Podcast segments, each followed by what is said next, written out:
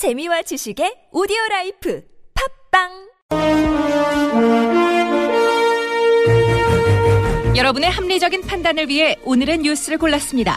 백병규의 뉴스 체크. 네, 오늘은 좀 구성을 바꾸겠습니다. 2부 남경필 경기지사와의 인터뷰 때문에 자 뉴스 체크 1부에 진행하도록 하죠. 자 백병규 씨 모셨습니다. 어서 오세요. 안녕하십니까. 자 오늘 첫 소식은 역시 미국 대선 소식인가요? 네, 요즘은 뭐 안녕하십니까 이런 말을 좀 꺼내기 좀 쉽지가 않은 상황이죠. 네. 네, 매일 정말 새로운 소식들이 있는데요. 자, 미국은 그리고 그 미국이 주도하는 그 세계 질서와 세계秩序는 과연 어떻게 되는 것일까? 이제 이런 의문을 던지고 있는데요. 네, 미국은 물론이고 그 지구촌 이 트럼프의 당선을 아주 그 불안한 시선으로 바라보고 있습니다. 도대체 어떻게 된 것일까?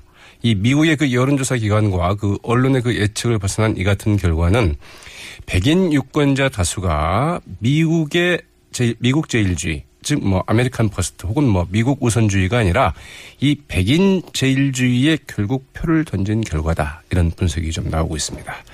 더 가디언의 그 칼럼니스트 이 조나단 그 프리랜드는 이번 대선에서 그 어, 사, 네, 그 바로 네, 이 그 여론조사 결과 이 트럼프 후보는 그 백인 남성의 그 63%, 백인 여성의 그 52%의 지지를 얻은 것으로 그 나타났다면서 이는 그 소외된 백인 그 빈곤층이 주로 그 트럼프를 지지하고 있다는 그동안의 분석이 그 잘못된 것임을 여실히 확인해 주는 것이라고 이제 분석하기도 했습니다. 이는 그 미국의 영광을 그 재현하자는 그 트럼프의 고언은 이들 백인들에게는 이 백인의 특권을 다시 복원해야 한다. 이런 메시지나 그 다름없었다면서 다름없었다고 해석을 했는데요. 이 가디언의 프리랜드 컬럼니스트 이제 그 세계 최강국 미국은 가장 위험한 지도자가 국가를 운영하게 됐고 미국은 물론 그 전 세계는 이 위험하기 짝이 없는 지도자 때문에 말 그대로 공포의 시대를 맞게 됐다. 이렇게 좀 해석을 했네요. 네, 국내 정가 반응이 나왔죠.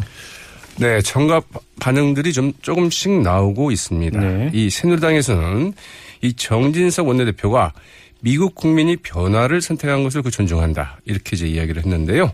네, 이 패권 국가의 그 관용과 포용을 더 이상 그 기대하기 그 어려울 것 같다면서 우리의 그 방위, 방위비 부담은 물론이고 사드 배치 부담 등 한미 분담을 논의해야 한다. 이렇게 이제 이야기를 했네요.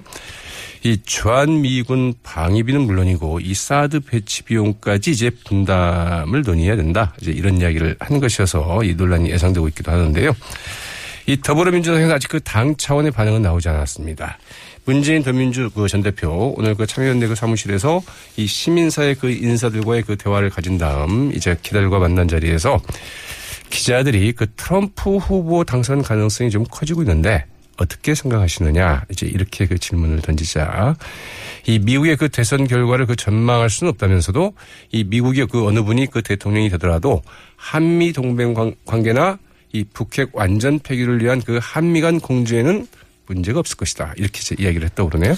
뭐 미국까지도 우리를 숨막히게 한다라는 논평도 나왔다고 하던데 이건 누구의 논평입니까? 네, 이 박지원 국민의당 그 비대위원장의 논평이었습니다. 이 트럼프 당선이 아직 그 확정되기 전에 이 페이스북에 쓴 글이었는데요. 이 에이펙도 못 가시는 그 대통령을 가진 우리나라에서 만약 그 트럼프가 당선이 되면 어떻게 대처할 것인지 더욱 숨막힌다고 이제 그 탄식을 했습니다. 네.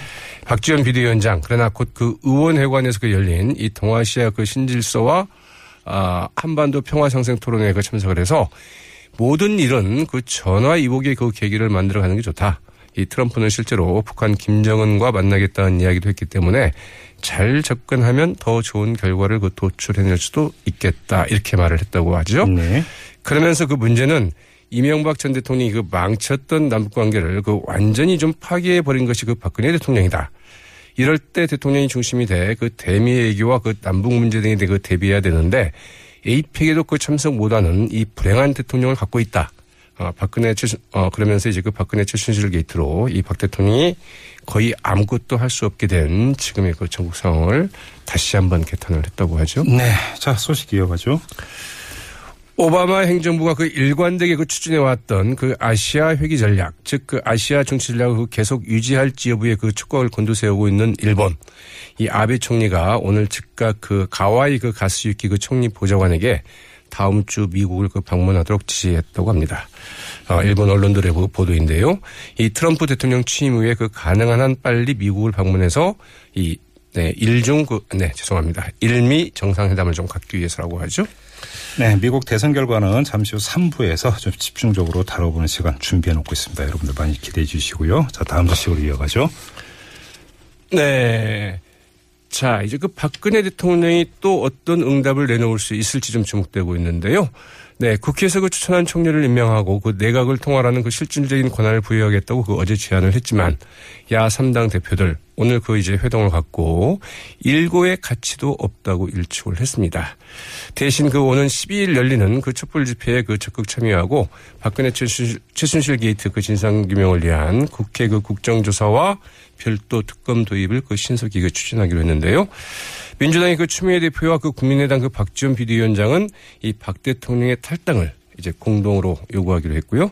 이 정의당은 그 박 대통령의 퇴진을 이제 주장하고 있죠. 야권의 잠룡이죠. 안철수, 박원순 두 사람이 만났다면서요.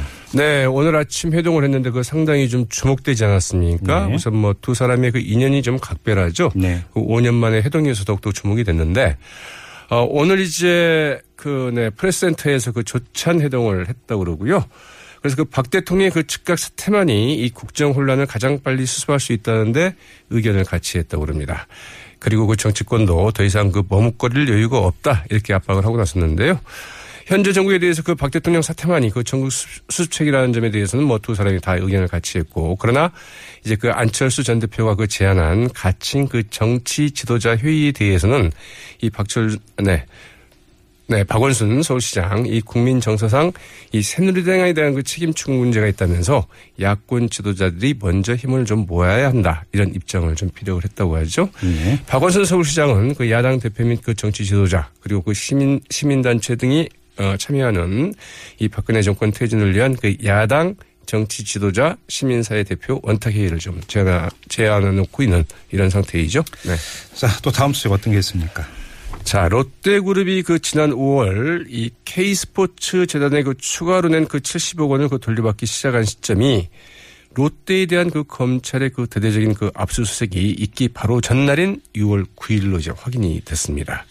검찰 수사에서 그 K스포츠 재단은 이 검찰이 그 롯데에 대한 그 압수수색 영장을 청구한 6월 9일, 그러니까 압수수색 영장에 대한 실시는 6월 10일 날이 된 것이죠.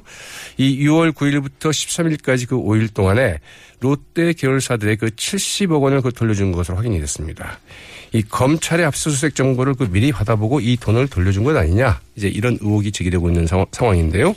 이 검찰 수사 정보는 그 청와대 그 민정수석실에 이제 보고된다고 하죠. 그래서 이 민정수석실이나 여기에 이제 그 우정우 전 민정수석이 어, 관여한 게 아니냐 뭐 이제 이런 의혹이 좀 제기되고 있다고 하죠. 왜 이게 그럼 이제 수사 과정에서 확인이 안 됐을까라고는 의아함이 당연히 따라붙는 건 아니겠습니까? 네, 이제 그 롯데에 대한 그 대대적인 수사가 이루어지지 않았습니까? 예. 그때 이제 롯데 뭐 본사는 물론이고 뭐 계열사에 대한 그, 어, 거의 그 전, 어, 대대적인 그, 그 계좌에 대한 그 압수수색도 그 같이 이루어졌는데 왜 그 당시 이 같은 70억 원의 그 수상한 흐름에 대해서 이제 그 수사가 되지 않았을까? 아, 이 점도 좀 어, 쟁점이 좀 되고 있습니다. 자, 한 소식만 더 전해 주시죠. 네, 새누리당이 그 비박계 오는 그 13일 이정현 그 지도부 퇴진과 그 당 해체 방안 등을 논의하기 위해서 이 비상시국 회의를 이제 열기로 했고요. 예. 그러나 이제 그, 네, 이정현 그 새누리당 대표도 어, 이, 네, 그 재창당 준비위원회 그 발족을 좀 추진하고 있다고 하죠. 여기에 대해서 이제 김무성 전 대표는 현 지도부 손으로 그 재창당이 되겠느냐 이렇게 일축을 했다고 그러는데 어떻든 뭐 새누리당 해체냐 재창당이냐 아니면 분당이냐 네. 이런 갈림길에 서 있는 것 같습니다. 네. 이 문제 지금 바로 이어서 남경필 경기지사 인터뷰 이어지니까요. 여기서 뭐 자세히 물어보도록 하죠. 자, 뉴스 체크 여기까지 진행하겠습니다. 수고하셨습니다. 네, 수고했습니다. 네. 지금까지 시사평론가 백병규 씨였고요.